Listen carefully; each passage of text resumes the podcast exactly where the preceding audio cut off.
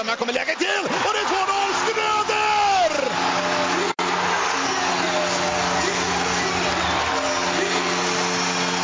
Och stället går bananas! Fullständigt! Gälleräven Center jublar! Hej och välkomna ska ni vara till Svenska fans modepodd Stället går bananas. Det är som vanligt med mig Peter Kempe och som min ständiga följeslagare Johannes Forsberg är med också såklart. Hur är läget Johannes? Ja men det är riktigt bra faktiskt. Det är fredag, vi har match ikväll. AIK. Det är den 21 oktober. För er som vill veta när vi spelar in. Eh, allt är bra. Hur är det själv? Jo, men det är bra. Jag är tre dagars ledig den här helgen så det är dumt att klaga på det viset. Det känns som vintern börjar smyga sig på oss lite grann. Eh, har ni också haft första frosten som verkligen har legat kvar på backen mer än en timme? Eh, det kan hända att vi haft det väldigt tidigt på morgonen men inte ändå så att det har varit sju eller åtta än. Även fast det kan ha varit lite minus, någon minusgrad. Men jag tycker att temperaturen eh, åker upp och ner väldigt mycket. Vissa månader klockan så är det 6,5 plusgrad och vissa är det dagen efter så är det minus 0,5. Men absolut håller med om att det, det är vinter på gång. Ja. Eh, när jag kikade ut, när jag gick ut med hundarna för typ en eh, 45 30 minuter sedan, då var det ju fortfarande frost på marken, men nu börjar det släppa lite. Så det är första gången som det har legat kvar eh, ja, men efter halv åtta tror jag nu på, på morgonsidan. Mm. Så ja, vi har bytt till vinterdäck på bilarna i alla fall, så vi är redo. Jag har ju vinterdäckstid om fyra dagar på tisdag den 25. Ja. Då ska jag försöka byta vinterdäck. Så där, där börjar vintern för er som vill veta. Ja, precis. Det är då det här gäller. Jajamän. Var redo. Men vi måste ju snacka om säsongsinledningen. Vi har ju inte spelat in sen ja, men veckan före premiären. Vi har ju försökt att hitta tillfällen efter det, men det har skitit sig i sista sekunder emellanåt. Vi har ju ett Modo Hockey som leder tabellen just nu. Hur, mm. tycker, hur tycker du att det har sett ut eh, spelmässigt? Vi kan ju försöka kort gå igenom de matcherna som vi har sett. Ja. Jag. Eh, jag har sett alla matcher. Eh, jag måste bara dra fram vilka vi har mött så att man får minnas lite. Ja, men vi började med premiären hemma mot AIK såklart. Och den matchen tycker jag på något sätt sammanfattar Modo eh, ganska bra vi, jag tycker att vi spelade bra i första perioden. Och sen så tappade vi ju allt i andra perioden, precis som vi gjorde mot Karlskoga i förrgår.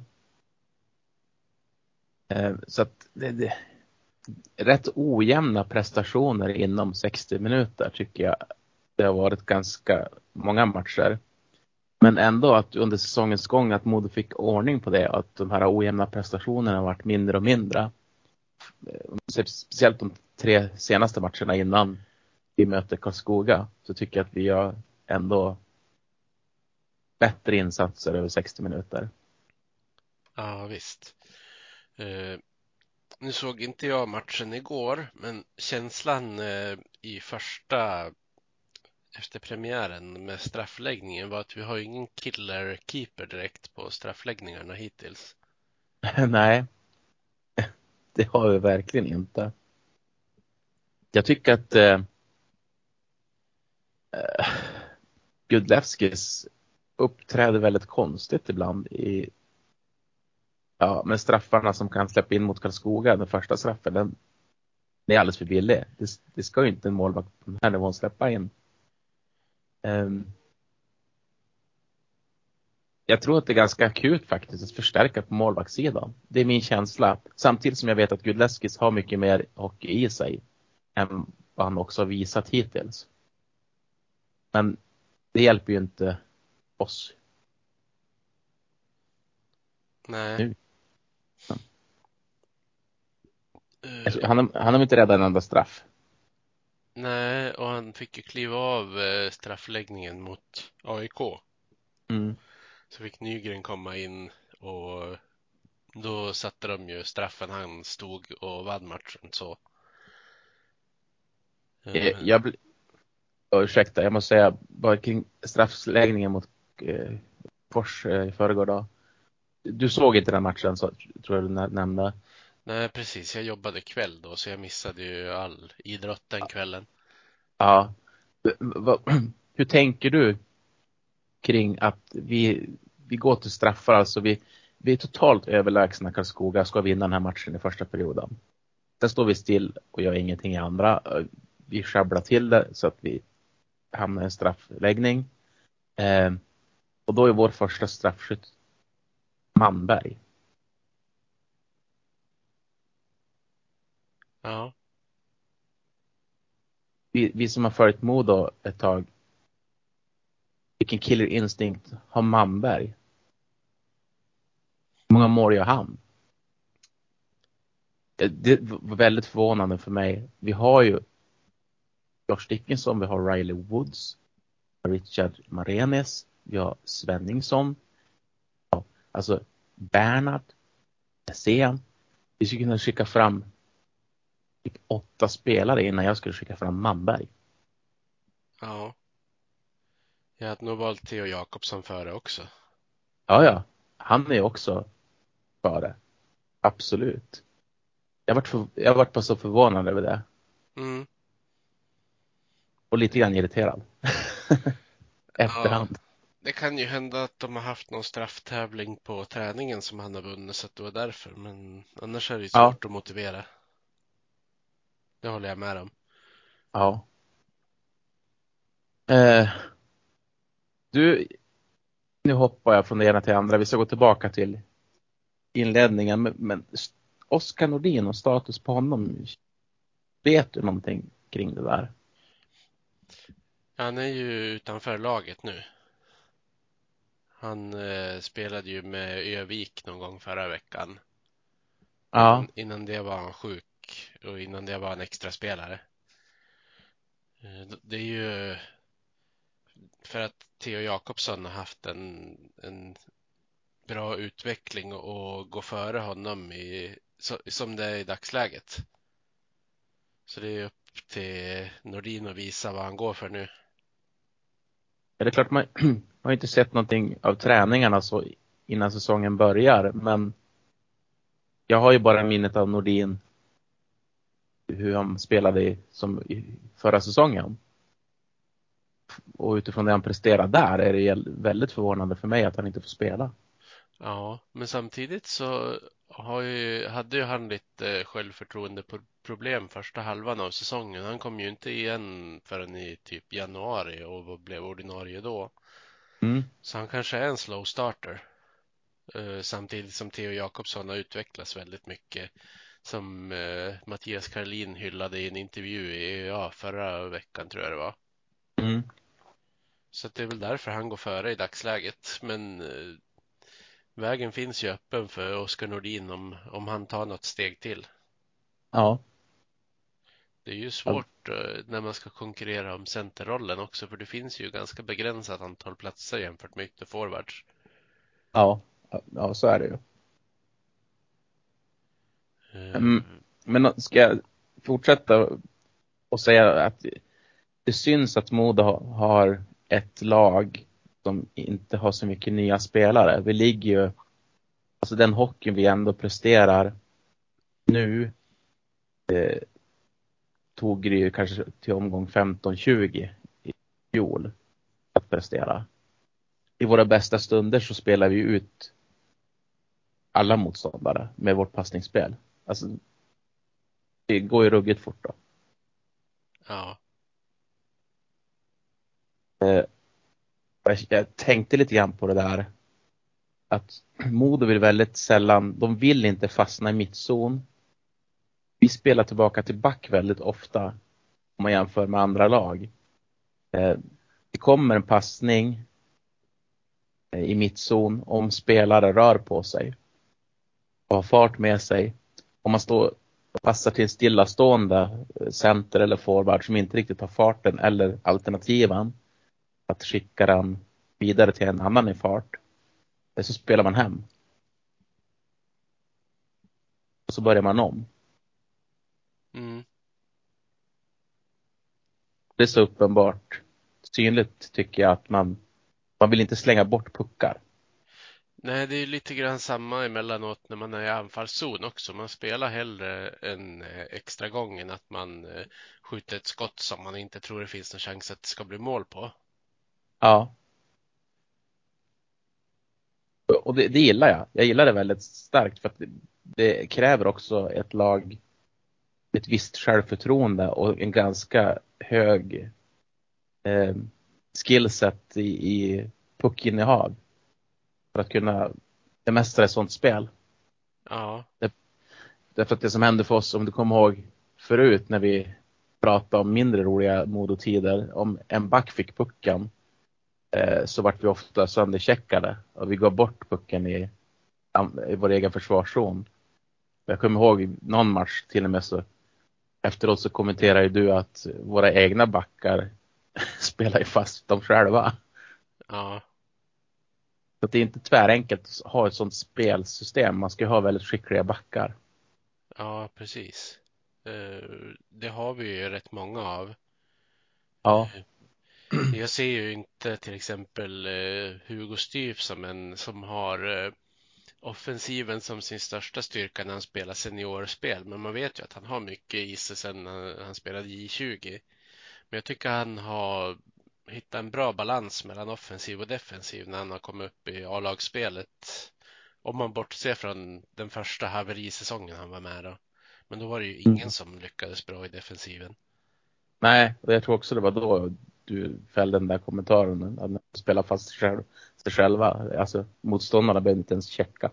Nej, precis. Eh, ja, nej, han hade lite olycklig kväll på jobbet bara, Hugo Styf eh, mot Bofors. Han låg bakom två utvisningar i rad tror jag det var. Men eh, i den matchen så stängde ju faktiskt Modo till i boxplay. Ja, det är ju någonting som behövs. Ja. När vi ändå pratar om lite spelare så skulle jag vilja ta chansen att eh, lyfta fram en spelare som jag kritiserat tidigare. Eh, och ge honom lite återupprättelse. Och det är eh, Ingman. Mm. Jag tycker att han är en mycket bättre hockeyspelare i år än vad han var fjol. Ja, men det håller jag med om. Han spelar med ett annat självförtroende än han gjorde under slutspelet också. Ja, och så tycker jag att han värderar situationer så mycket bättre när han ska hålla i pucken kontra när han ska slänga iväg en bra första pass. Det gör ju att ja, han funkar väldigt bra och så tycker jag att han, han får väldigt ofta rätt i defensiven också. Täcker skott och kanske att har blivit lite grann på bekostnad av hans offensiva spel. Allt det här. Men jag tar hellre det än, än att han hade offensiven och inte det andra. Ja. Jo, men så är det ju absolut. Men Vad är dina reflektioner över inledningen? Eh, spelmässigt, det, det du har sett? Men så, jag, eh, om man tänker tillbaka till eh, de första tre matcherna. Dels AIK som vi har gått igenom, sen Almtuna och Vita Hästen. Där har det ju varit som tidigare säsonger att man har haft perioder där man har varit mer eller mindre överlägsna men ändå släppt in dem lite grann i matchen. Eh, och mm. segersiffrorna 6-5 eh, mot Vita Hästen säger väl en del om det också att det, det kan svänga i matcherna emellanåt. Eh, sen efter det så tyckte jag att, att Modo hittade en lite bättre lite bättre flow i försvarsspelet. Jag såg ju inte matchen de vann med 7-1 mot Västerås, men den vet jag att du såg. Mm. Och 2-1 matchen eh, hemma mot Mora, det var ju eh, var en match där det egentligen bara var effektiviteten som saknades. Och Ja. Ljunggren, Ljunggren i Mora-målet gjorde en riktigt bra match också. Han var riktigt bra. Och, men där var ju ändå roligt att Modo stängde till.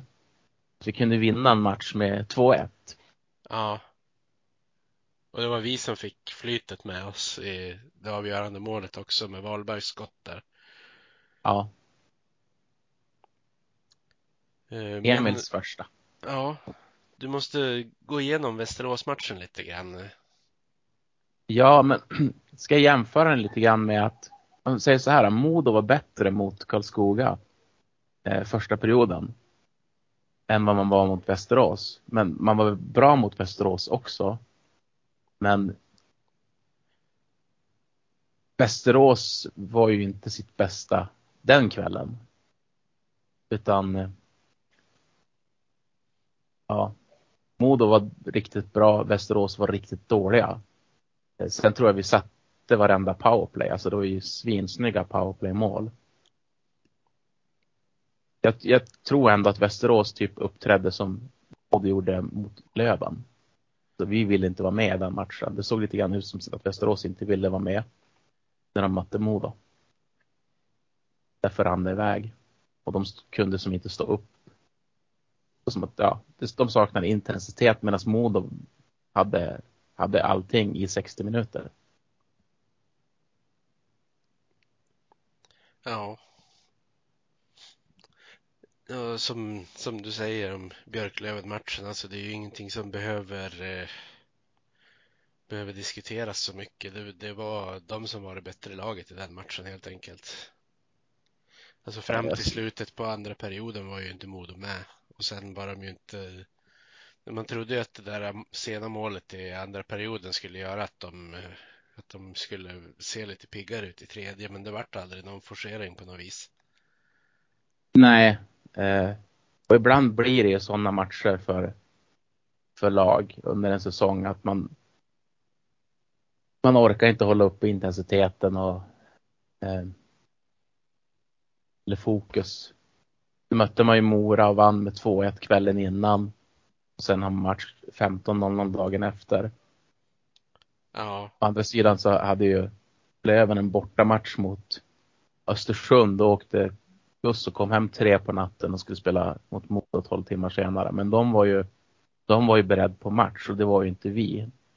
Ehm, nej, nej, alltså de två första målen som Björklöven gjorde, det var ju i powerplay som blev efter att Modo hade gjort efterslängar på Rahimi.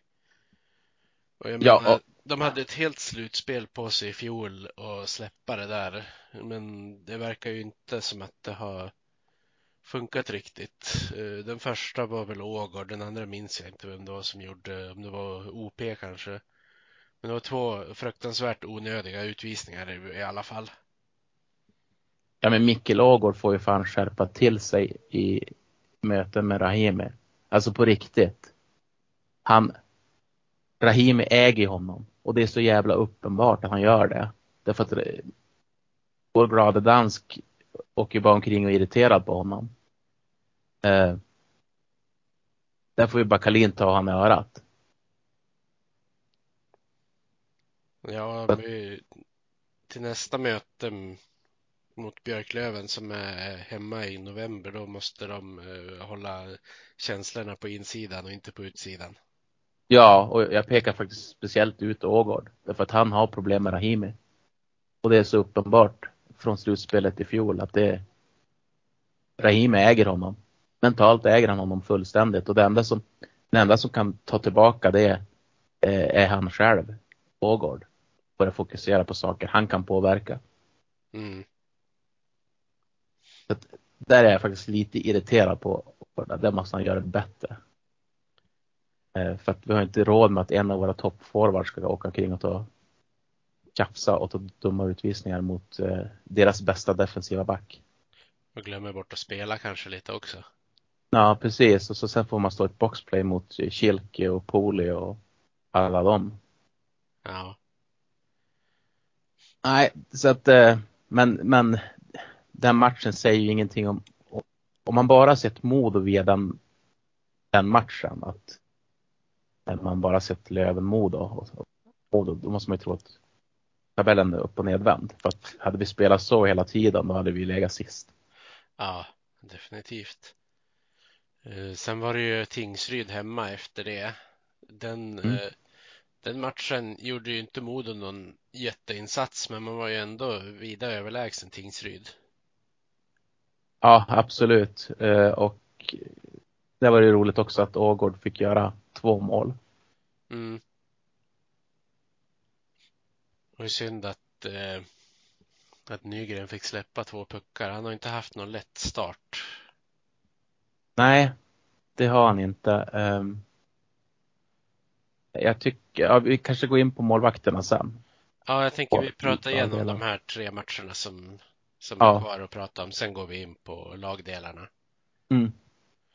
Uh, Kristianstad, där kändes det ju också på ett sätt som att Modo var det bättre laget. Man, man hade ganska bra koll på vad Kristianstad var bra på och minimerade det. Ja, jag håller med dig. Jag, jag, tror att jag till och med skrev att jag tyckte att det var klasskillnad ja. mellan Modo och Kristianstad. Jag tyckte att Modo hade, när man kollar på resultatet 3-2 så där, så ja, det såg inte ut som en sån match. Det hade lika gärna kunnat bli 5-2 eller 6-2 eller något sånt. Ja, absolut. Men, men jag håller med dig, alltså Modo var klart bättre. Ja, och sådana matcher gör ju att man tror att Modo kan bli ett lag att räkna med. Eh, även om jag har haft mina tveksamheter innan säsongen. Men eh, eftersom jag satte laget på fjärde plats. Mm. Men jag tror ju absolut att man kan klara en topp tre också om det inte sker någonting drastiskt eh, i konkurrenternas lag eller skadesituationen. Mm. Och sen hade vi ju Karlskoga-matchen som, som jag inte såg då, men som du såg och som jag har pratat med Richard Smareni som också. Eh, han sa att de flesta i laget kände att de försökte inte i den andra perioden. Men, medan de hade kanske spelat säsongens bästa under den första perioden. Ja, jag håller med honom helt och hållet. Och, eh, jag har ju startat en, en podd där de kör ja, en kvart, 20 minuters avsnitt varje vecka för att fånga upp matcherna som har hänt under veckan. Och det hade de även Emil Wahlberg tror jag det var på intervju sa samma sak, att det var ingen som tog, tog tag i det i andra perioden. Ehm, den första perioden var ju bland det ruggigaste jag sett på länge. Det, och Kalle Hjelvert hade sagt det till Mattias Persson på ÖA också att man hade aldrig blivit så utspelad. Alltså väldigt lång tid. Och jag sitter bara och kliar mig i huvudet hur man kan förlora en sån match. Hur kan vi ha ett lag där ingen tar tag i det i andra perioden? När man bara står still och väntar på att någon annan ska ta tag i det. Jag fattar inte. Jag har svårt att förstå. Ja. Nej, det är märkligt att det kan bli så. Det var ju samma match som, alltså vi, vi pratade om det för ett tag sedan att vissa matcher så kan ett lag komma ut och inte ha den här hundraprocentiga intensiteten eller fokus. Och sen så tappar man en match och så sen så vinner man tre raka igen eller något sånt. Mm. Men, men i, i, samma hockeymatch. Ja, samtidigt är det ju en styrka att man ständigt lyckas hitta vägar tillbaka in i matchen när man hamnar i underläge som det vart. Men ja. det är ju man själv oftast som sätter sig i de situationerna. Ja, det känns ju som att man gav bort 30 minuter i princip till Skoga. Och sen de sista 10 minuterna i tredje perioden så så börjar man trampa igång lite grann igen. Sen lyfte ju Karlskoga sig också såklart. Det var ju en kombination av saker men Modo gjorde det väldigt enkelt för dem att Ja.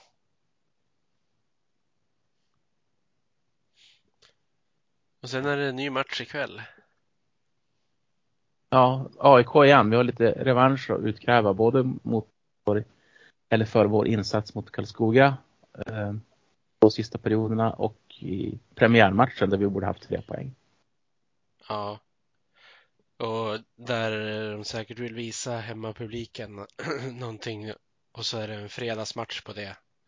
Så det är säkert lite extra eh, publik jämfört med onsdagsmatchen. Eh, onsdagar eller veckomatcher eh, för lön brukar ju prioriteras bort för de som måste välja mellan två matcher. Då är det ju roligare att gå på fredagsmatcherna. Ja. Eh, sen ska vi komma ihåg också att det är ju ett AIK vi möter som eh, verkligen är i behov av poäng. Det är det. De har inte riktigt fått, plats. De har inte riktigt fått fart på grejerna.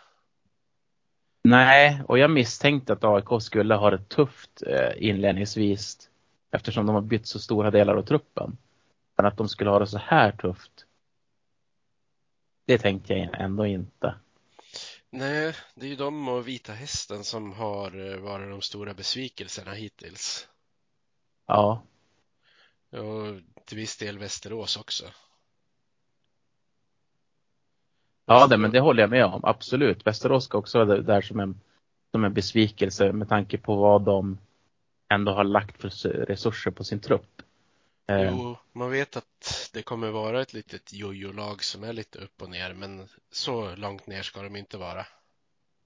Nej, och de ligger på en tionde plats då just nu. Eh, ja. På 12 poäng. AIK har ju tre poäng upp till Västerås i sin tur. Ja, och Östersund ligger fyra på 14 poäng, så ni förstår ju hur tajt det är. Ja, det är väldigt tajt såklart eh, är... tidigt in på säsongen. AIK har ju en match mindre spelad poäng också. också kan jag säga. Ja, sen, sen är det lite haltande. AIK har en match mindre spelad eh, och Västerås har två matcher mindre spelade. Ja. Så att om de skulle vinna sina två släpmatcher som det ser ut nu om tabellen stod stilla, då skulle de kunna gå upp ända till en tredje plats. Ja. Västerås. Så, så jämnt är det just nu. Men Västerås har inte alltid så lätt att vinna på beställning heller, så att det är svårt att veta vart man har dem. ja. Jo, jag tror att det där är ett ämne som, som eh, fans från Västerås skulle kunna prata timmar om. ja. Men man är ju lite imponerad ändå. Eh, för du och jag och någon till pratade om att Östersund hade blivit sönderlästa efter den där inledningen. Men sen har de studsat tillbaka en gång till. Ja, det har de ju gjort. Uh... Var det två matcher i rad de släppte 6-7 kassar och då tänkte man att ja, men nu har välkommen till Hockeyallsvenskan. Nu har motståndarna börjat och se vad, vad det är för någonting man ska stänga mot er. Men ja, det är men, alltså, de vinner två matcher i rad med 1-0. Ja. De nollar Vita Hästen hemma och sen så far de till Almtuna, ett jätteformstarkt Almtuna och nollar dem. Ja, det är häftigt. Och um, Mantler som väl mer eller mindre blev utdömd i Björklöven har ju verkligen fått revansch den här säsongen. Ja, speciellt nu i slutet då när de har lyckats vända den här trenden. Han håller nollan två matcher i rad. Ja, de är det laget som har släppt in eh, överlägset flest mål eh, i serien och ligger ändå med en målskillnad på minus 11 på topp 4 nu när de har lyckats stänga igen ett par matcher. Det är häftigt att man kan hitta andra sätt att vinna matcher på. Ja, det är faktiskt ruggigt kul och är det så då vi jag var inne på att de har blivit sönderlästa Eh, förra gången vi pratade om dem, eh, är det så att de har börjat sätta en stark defensiv här nu? Ja, det ska, vara, det ska bli kul att se hur, hur det står sig in i ja, men, slutet av november någonstans. Det är klart, ja. vi, har ju, vi har ett uppehåll innan dess också. Men ja, det ska bli, ska bli intressant att se hur, eh, hur de tar sig. Vi möter dem ganska snart faktiskt. Vi på bortaplan den 28. Nej, 28, 28. var. Fredagen ja. Ja. Jag blandade ihop datum, men jag tänkte att fredag var den 26, men det var det ju inte. Nej, 26 har ju faktiskt Västervik. Då kan vi ju scouta Vela lite extra. Mm. Ja, det är ju verkligen en spelare som har eh, blivit en snackis i inledningen. Ja, han och Brickley. Mm. Men Brickley kommer ju antagligen bli uppköpt till SHL. Ja, jag pratade ju med Södergran i min podd Kempis Corner och han sa att han var väldigt förvånad att Brickley spelade i Hockeyallsvenskan. Och hade han vetat det så hade han sagt åt Hinken att han skulle värva han. Ja. De, de spelade ihop i AHL nämligen. Ja. Då hade vi haft tre väldigt offensivt duktiga backar. Ja, men han är tydligen en duktig tvåvägsback. Mm, mm. Men det är ju Man vet ju att Västervik hittar ju alltid någon sån här succéspelare. Men eh, i år verkar ju resten av truppen inte hålla samma mått som de har gjort tidigare. Nej, eh, det håller jag absolut med om och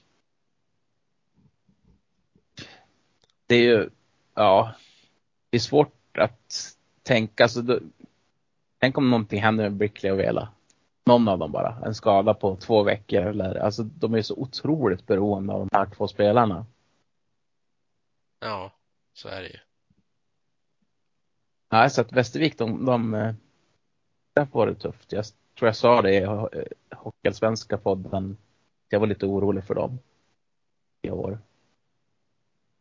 Och jag har väl inte någon anledning att ändra mig kring det än. Nej. Nej, det är de och Tingsryd som, som känns som de två lagen som kommer ligga i botten ganska snart. Ja, vi får se här alltså. Det är ju AIK ligger 13 nu. Förlorar de mot Modo ikväll då. Ja, Det är ju inget ro- roligt för dem såklart. Och, ja, det, alltså det, det, det är kul på det sättet att det känns som att det är många lag som kan bli inblandade i en, en bottenstrid. ja. Det ska bli, det ska som sagt bli häftigt att se hur, hur serien sätter sig ordentligt i november när det inte är fullt lika tajt med poängen som det är just nu. Ja, Så kan vi ju även nämna att eh, det laget som har gjort flest mål, det är Modo. Det lag som eh, har gjort näst flest mål, det är Björklöven. Modo har gjort 37, Björklöven har gjort 28. ja, Samtidigt har Modo släppt in 28. Eh, Man jämför det med till exempel Djurgården som har släppt 15, Björklöven har släppt 19, Mora har släppt 18, Kristianstad har släppt 19. Ja, vi släpper in alldeles för mycket mål. Ja. Eh, Det gör vi. Och ibland tycker jag vi åker på väldigt många två mot ettor i Modo. Alltså från det att vi har tagit upp pucken i offensiven eh, har tryckt där så åker vi ofta på kontringar. Mm. Där det blir två mot ett situationer. Jag kan utifrån statistiken kan jag ju nämna Modo har släppt till 213 skott. Det är näst minst antal skott på eget mål. Men samtidigt har man en sammanlagd räddningsprocent på 86,85 som är den sämsta i hela serien.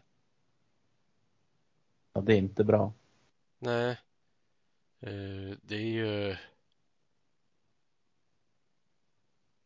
Nu har ju Gudlevskis kommit upp lite grann i sin statistik som han eh, Den såg inte bra ut efter de inledande matcherna när man tänker eh, AIK till exempel och eh, Var det han som stod mot Vita Hästen också när de släppte fem? Ja, Eh, jag har för mig att det var så. Nu är hans räddningsprocent uppe över 90 i alla fall. Och det är ju där den måste vara minst. Eh, däremot Marcus Nygren har ju bara kommit upp i 81,82 i de matcherna han har stått. Tyvärr inledningsvis de här första nio matcherna så finns det ju Alltså jag hade ju farhågor på målvaktssidan. Precis som vi hade i fjol. Eh, och det finns ingen anledning för mig heller där att ändra mig. Alltså jag tycker att vi har problem på målvaktssidan. Nygren de gånger jag sett han tycker jag att han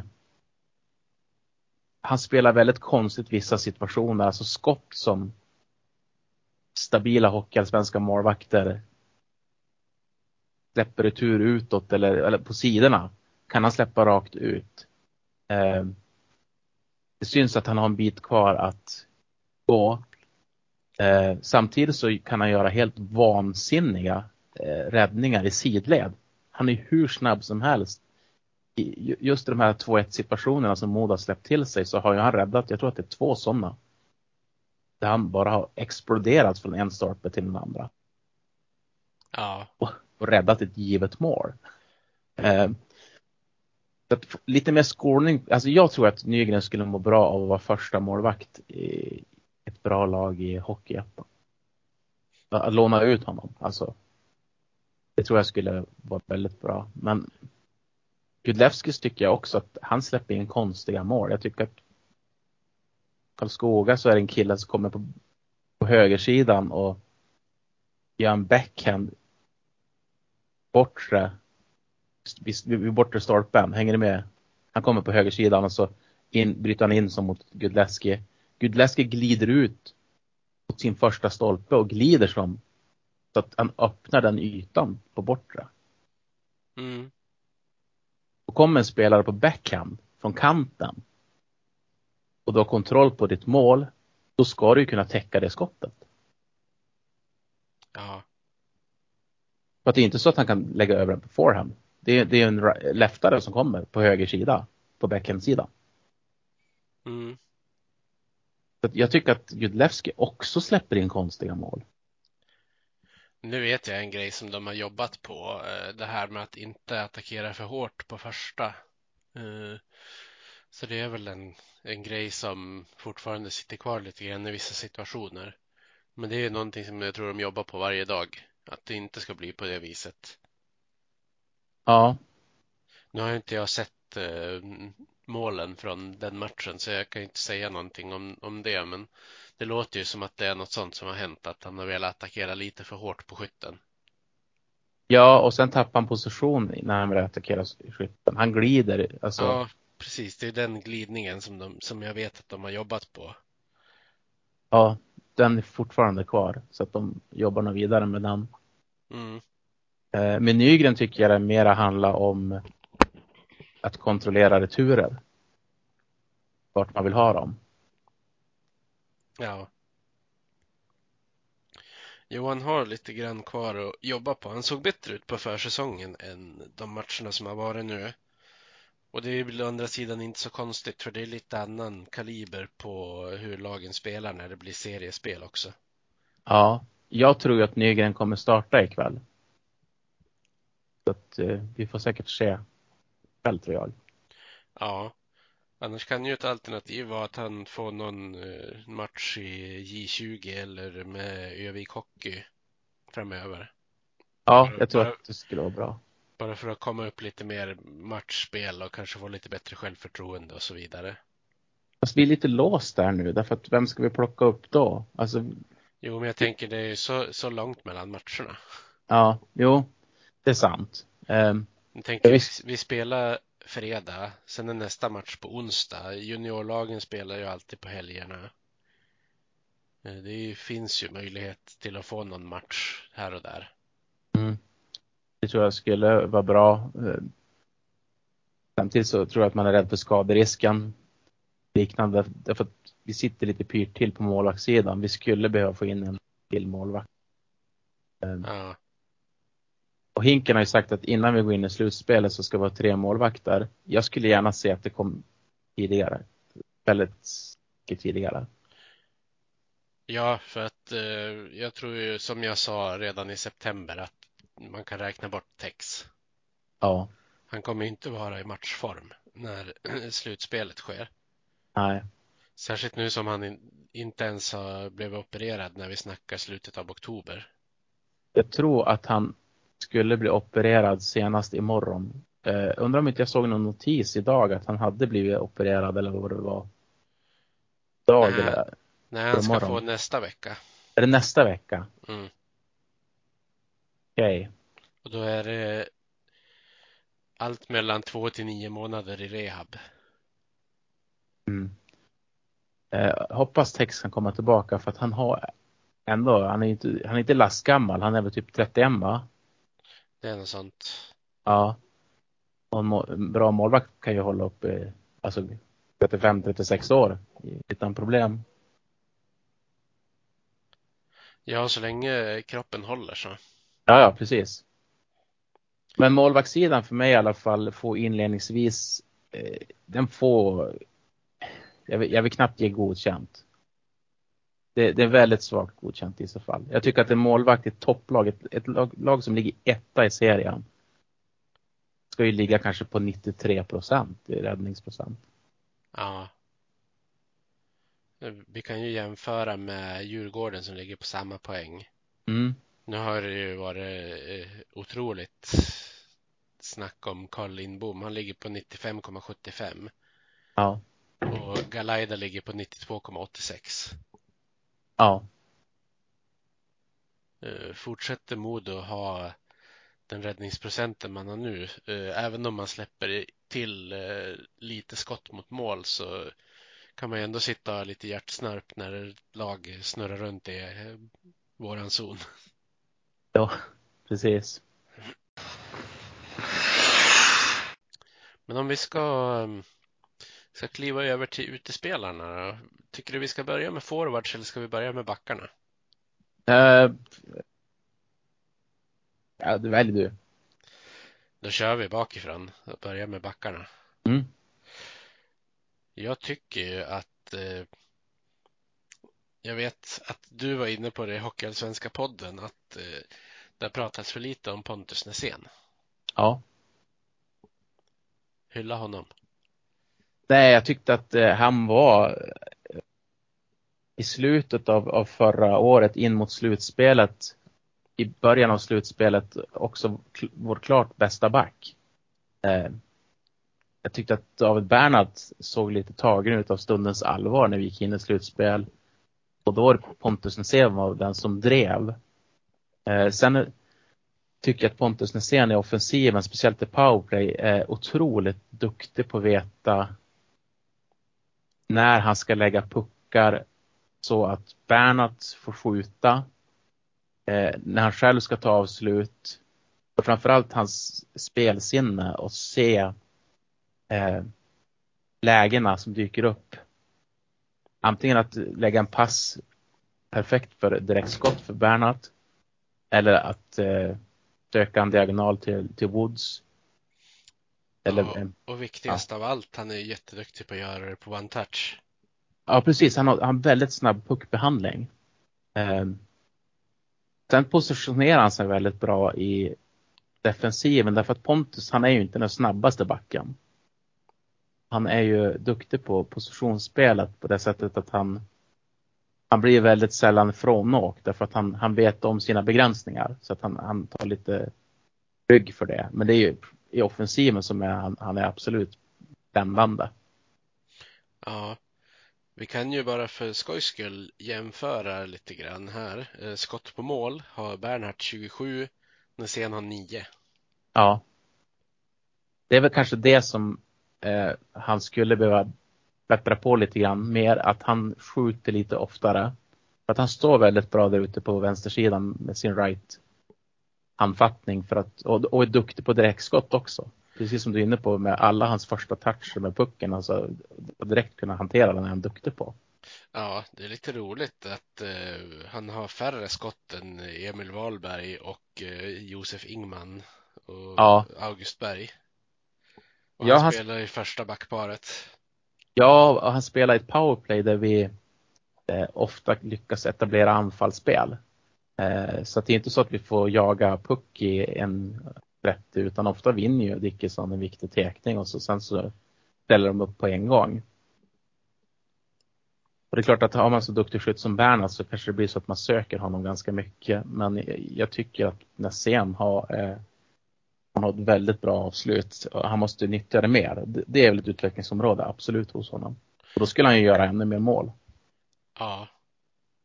Eh, jag tror fjolårets uppställning med Manberg som eh, var med där istället för, visst är det Adam Pettersson nu? Ja. Det gynnade Nässén lite grann för då fanns det två högerskjutarhot. Ja. Skulle, skulle Modo få in en till right forward som kan spela i den där, då skulle nog Nässén göra ännu fler mål skulle jag tro.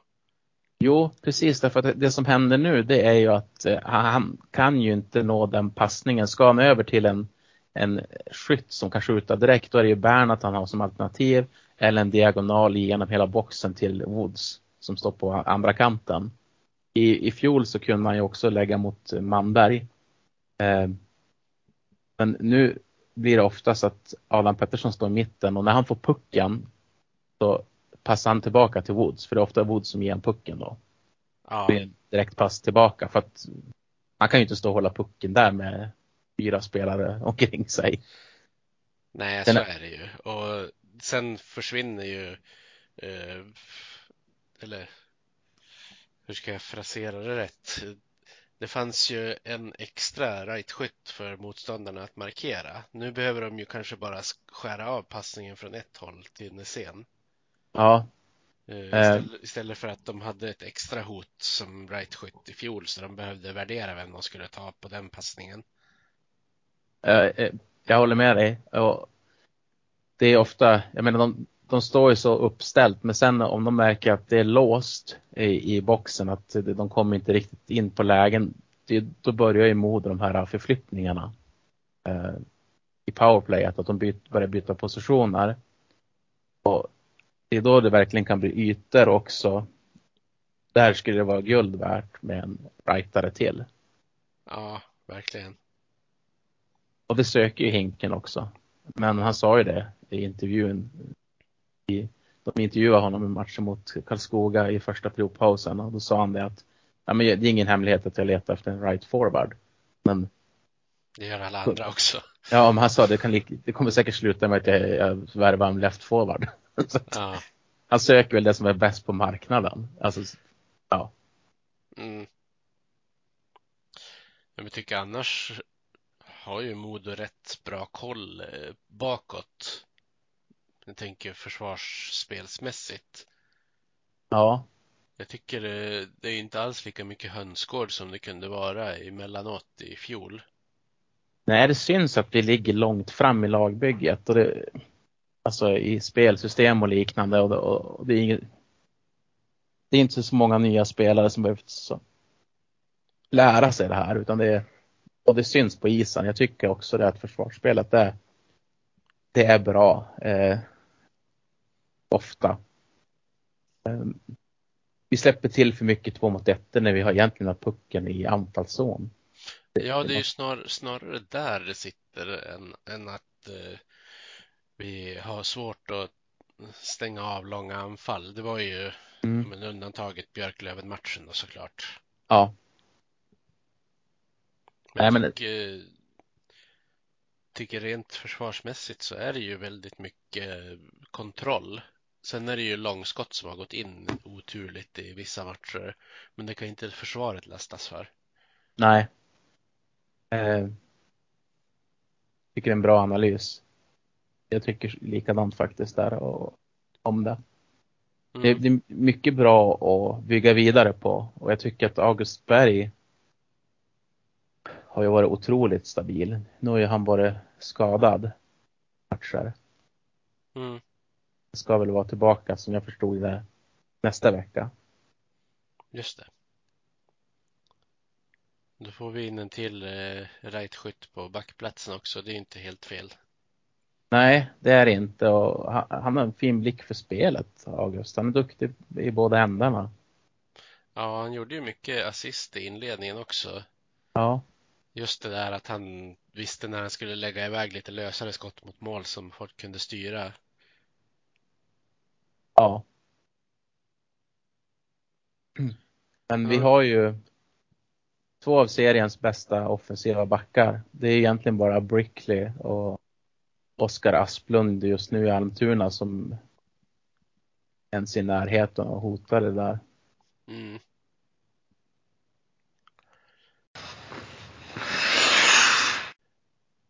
Men om vi kliver över på forwards. Mm. Josh Dickinson. Ja, vi- Analys. Han... Vilken spelare han är. Han, han, han är ingen Sam Vigneault, alltså de har ju helt olika spelsätt. Men det känns som att Josh Dickinson har ett mycket mer effektivt spelsätt, om du förstår vad jag menar med det. Han får mer, mer rakt ja. Han, han kliver mer rakt, eh, men får väldigt mycket uträttat poängmässigt i sin spelstil.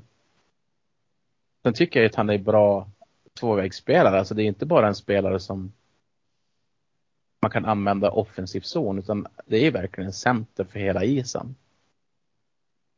Eh, gillar också att han är väldigt duktig på tekningar. Nu, nu sitter du med statistiken där, jag vet inte, kan du se? Det känns som att han har tappat lite grann de sista matcherna, men borde ligga ganska bra ändå i tekningar. Kan kika på det. Som det är just nu eh, är han och Ginesjö Karlsson eh, båda två nosar på 59 strecket. Ja, och jag fick upp topplistan över allsvenskan. Då, då ligger han på en fjärde plats och Ginesjö Karlsson på en sjätte plats. Ja, men han vinner 63% offensiva tekningar. Ja. Ja. Karlsson 66% offensiva tekningar. ja, Det är väldigt viktiga siffror faktiskt. ja det är det. Och det är där man ser att vi ofta får behålla pucken i powerplay. Vi behöver inte bara hämta den, utan vi kan etablera ganska snabbt. Sen vinner Adam Pettersson 60% tekningar i offensiv zon, men han ligger lite sämre på defensiv zon istället. Ja, där eh, är han under 40 procent medan Dickinson är över 50 och Ginesjö Karlsson på 49 ungefär. ja. Det, nej men han, det, det känns väldigt bra och det syns ju att han och eh, han och Woods passar varandra väldigt bra också. De, de kan ju snurra mycket som helst. De, det, det som är både i första kedjan och andra kedjan, det är att i, i första kedjan saknas det en naturlig tredje. Ågård är inte den spelaren som ska vara där. Det, det tycker jag är ganska uppenbart. Han försvinner, alltså vi tappar mycket av Ågård för att han är i första kedjan. Eh, för att han måste anpassa sitt spel efter Woods och Dickinson hela tiden. Eh, och i andra kedjan så tycker jag att där har kemin inte funnits. än. Nej, jag skulle hellre se Ågård eh, tillbaka där, för det, han, man vet att han och Svenningsson hittar varandra väldigt bra. Ja, som det ser ut just nu, då skulle jag nästan vilja att vi prövar med Södergran igen. Första. Eh, därför att han tycker jag har försvunnit helt i tredje. Ja, det håller jag med om. Eh, han gjorde mål i första matchens inledning. Sen har han inte lyckats med mycket offensivt efter det. Nej. Och Marenis. Han är ju. Alltså han gör ju poäng, men eh, han syns inte så mycket. Han jobbar ju hårt. Men jag tyckte att hans första 20 minuter förra matchen mot Karlskoga var hans bästa i Modo. Då började han tog för sig på ett sätt som inte jag riktigt sett tidigare och eh, det känns som att det finns mycket, mycket där som kan komma ut. Så att han är ju tillräckligt duktig egentligen för att kunna dri driva en kedja själv. Ja, eh, jag gjorde ju en intervju med honom igår. Jag vet inte om du har hunnit lyssna på den. Nej, jag har inte hunnit lyssna på den än. Eh, han pratade ju om att eh, ska, om de ska förlora någon match framöver ska det i alla fall inte vara för lack of effort som han tyckte att det kändes som att det var i, i matchen senast i andra perioden. Mm. Så jag, jag tror att han kommer vara sugen ikväll och vilja visa vad han går för. Ja. Jag hoppas verkligen att han får göra det. Att, att han får göra något så här snyggt mål eller någonting så att självförtroendet bara studsar in i honom. Eh, Ja, för hans mål hittills, det har varit en styrning och en, eh, ja, ett kvitteringsmål till 5-5 mot AIK, va? eller var det 4-5 målet han gjorde?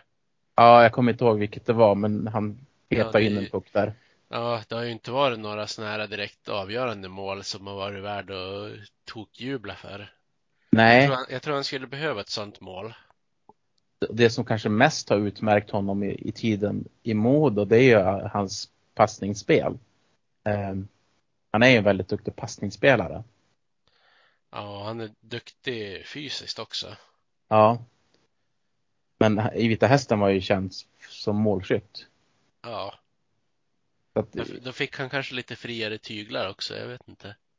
men det känns nästan som att han tar, han spelar, han spelar på kanten nu, men tar nästan en centerroll. För att försöka driva spelet. Ja, Eh, då är det bättre att han spelar center. Att någon annan får gå på kanten eller att eh, en annan forward är väldigt duktig får lyfta upp på, på andra kanten. Eh, Svenningsson har ju lite potential till det har jag alltid sagt men jag vet inte. Jag tycker att våran andra kedja är för svag för att det ska hålla. ja det känns ju som att fjärde kedjan skulle passa bättre som andra kedja, i alla fall nu efter de inledande matcherna. Ja. Det, det är nog vår bästa kedja efter första. Ja, den är bäst komponerad. Ja, det är han. För jag menar både Sebastian Olsson och eh, Oskar Pettersson har ju väldigt mycket hockey i sig. Plus att de är jävligt jobbiga att möta. Mm. Det, vi skulle, vi sk, jag skulle gärna vilja se att vi landar en forward ganska snabbt. Samma som på målvaktssidan. Eh, att vi hittar en målvakt ganska snabbt. Därför att jag tror att då skulle Kalin ha mer att bygga med om vi fick igen en spetsforward. Så skulle vi kunna flytta runt, alltså konkurrensen skulle hårdna ganska rejält i de två första kedjorna. Mm. Ibland så sitter jag och funderar också. Ska vi, ska vi prova AP som andra center? Sätt han bredvid Marenis och Svenningsson på kanten.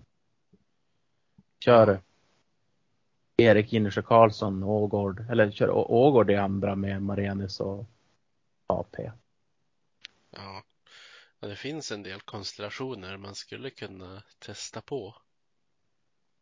Det känns inte som att vi hittar rätt eh, i andra och tredje.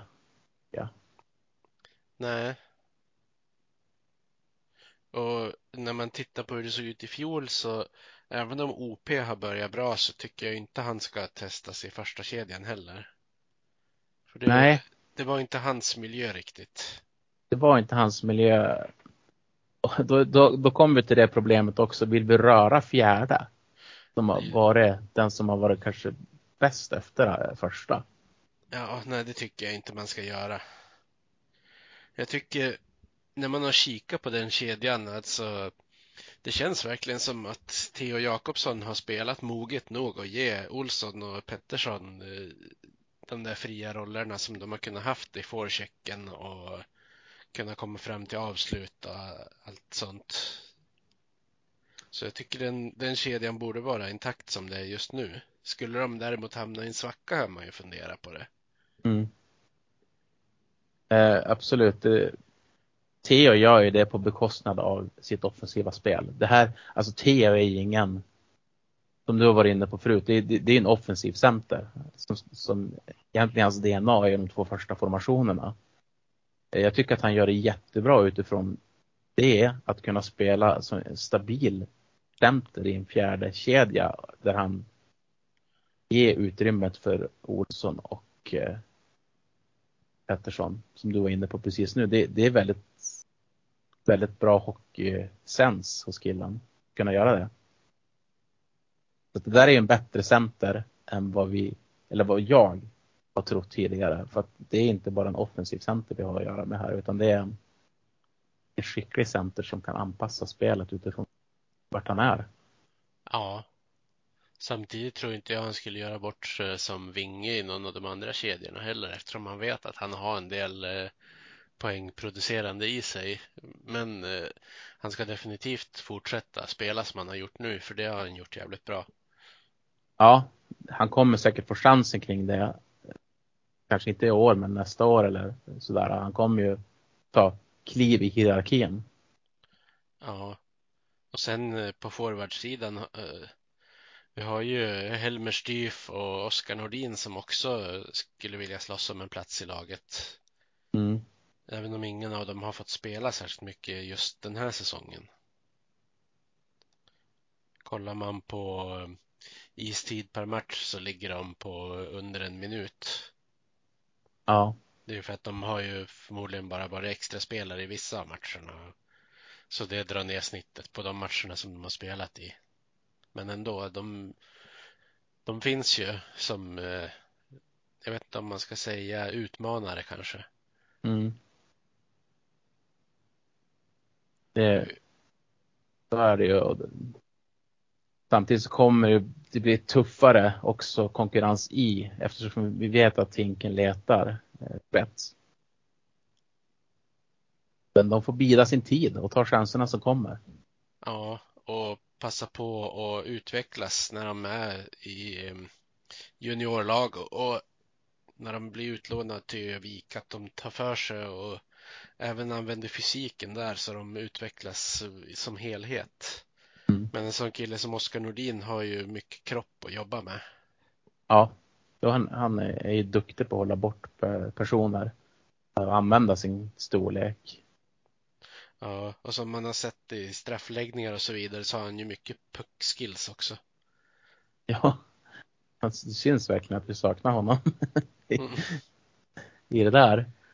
Um, men vad tycker du? Alltså, tycker du att jag har någon poäng i det jag säger? Att, förstår du vad jag menar? Att när jag säger att jag tycker inte att vi har formationerna efter den första håller jo. inte riktigt. Jag, jag, jag håller med dig. Det skulle behövas inte kanske nödvändigtvis nya spelare, men nytt blod på något sätt. Att de får upp farten och sen på lång sikt såklart så är det ju bra om vi får in eh, åtminstone en spetsspelare till så att man kan röra om lite grann. Mm. Men jag tror ju inte att det kommer ske för eh, november, december någon gång.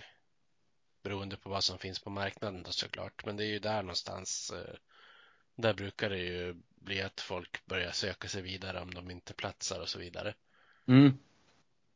Precis, så vi har ju den där spelaren i Växjö som eh, vi var på jakt efter tidigare. Hans namn är ju omöjligt och jag måste gå in på Elite Prospect. Jag har hört eh, han säga sitt namn eh, själv och det lät som han var osäker på hur det skulle uttalas. Okej, okay, då är det ju tufft. Men Jaden Halgebewatch. Mm. Det lät som det var ett O med på något sätt när han sa det, det där namnet själv. Ja. Helge Watts eller något sånt där. Han kommer i alla fall inte Växjö Lakers behålla om inte han ganska snabbt börjar leverera. Han har spelat 11 matcher och har gjort två mål och ett assist. Ja, som jag förstod det så var han väl ganska dyr när de tog han. För de verkar ha lagt ett betydligt bättre bud än Modo. Ja, de har helt andra resurser till det och det talar väl också emot att Modo skulle kunna gripa honom. Ehm, Om det blir konkurrens i alla fall. Ja, då, då finns det säkert, alltså då, jag skulle tro att det rimligaste alternativet är att han kanske landar i Finland för att de klubbarna brukar ha ganska mycket pengar. Ja, men då blir det samtidigt någon spelare där som kanske behöver flytta på sig. Ja. de har ju bara ett visst antal importer. Precis. Sen har vi ju Theodor Niederbach också i Rögle nu va? Mm. Som inte riktigt är i laget på det sättet som garanterat han hade önskat. Och det har gått ganska tungt för honom. Han har gjort ett mål på tio matcher. Ja, och de har ju gjort sig av med Strömgren som hamnade i Brynäs. Mm. Som Modo tackade nej till. Och det tycker ja. jag är inte mer än rätt. Nej, det kändes också rätt, jag. Det är ju samma situation lite grann som Cristiano Ronaldo är i nu i Manchester United. Ingen spelare är större än klubben. Nej. Sen har vi ju Kim Rosdahl som är på väg att röra på sig, men där är jag inte intresserad. Nej. Jag tror att vi, vi nöjer oss där någonstans så vi hinner få ut podden idag. Ja, det låter bra. Men ska vi, ska vi bara, vi tippar matchen ikväll i alla fall. För vi hann ju inte tippa tabellen och så. Vi, vi kan i alla fall bjuda på matchtipp. Absolut, det kan vi göra. Eh, vem ska börja? Du får börja. Så jag inte säger tvärt emot ditt tips. jag har tid att anpassa mitt tips. ja. Nej, men jag, jag, tror att Modo kommer eh, studsa tillbaka och visa att de verkligen vill vinna den här matchen. Jag menar, efter en dålig halva av matchen sist. Det är en hemmamatch. Det är mot AIK som man torskade på straffar mot. Jag tror att man tar hem det med, tyvärr tror jag inte att man släpper mindre än två mål bakåt, men jag tror att man kan ta det med 4-2. Mm. Eh, jag tänkte säga 5-2, så att jag är glad att du sa 4-2. Ja. Ska vi tippa också att Marenes upp och peta in den ikväll? Jag tror det. Jo, han sa ju att eh, innan den här säsongen hade han ju inte gjort något mål mot AIK, men nu har han checkat av den i boken, så då tycker jag han ska fortsätta med det. Det låter bra. Tackar vi alla som orkar lyssna på oss också. Vårt pladder och nörderi och Modo. Precis, och så eh, får vi ju försöka att hitta något tillfälle framöver lite snabbare än typ en gång i månaden och spela in. Förhoppningsvis så ska vi kunna hitta ett tillfälle inom ett par veckor i alla fall.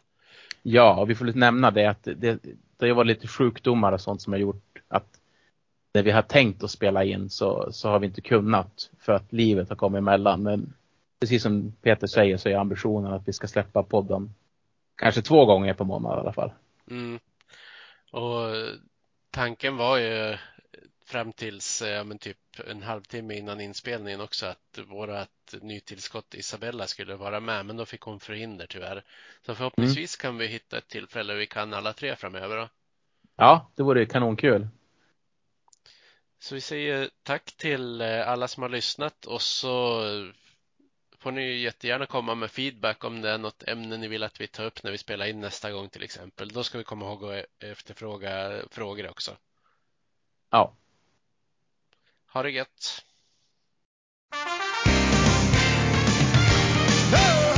Röda, vita, gröna, alltid lika sköna. Modo Hockey såklart!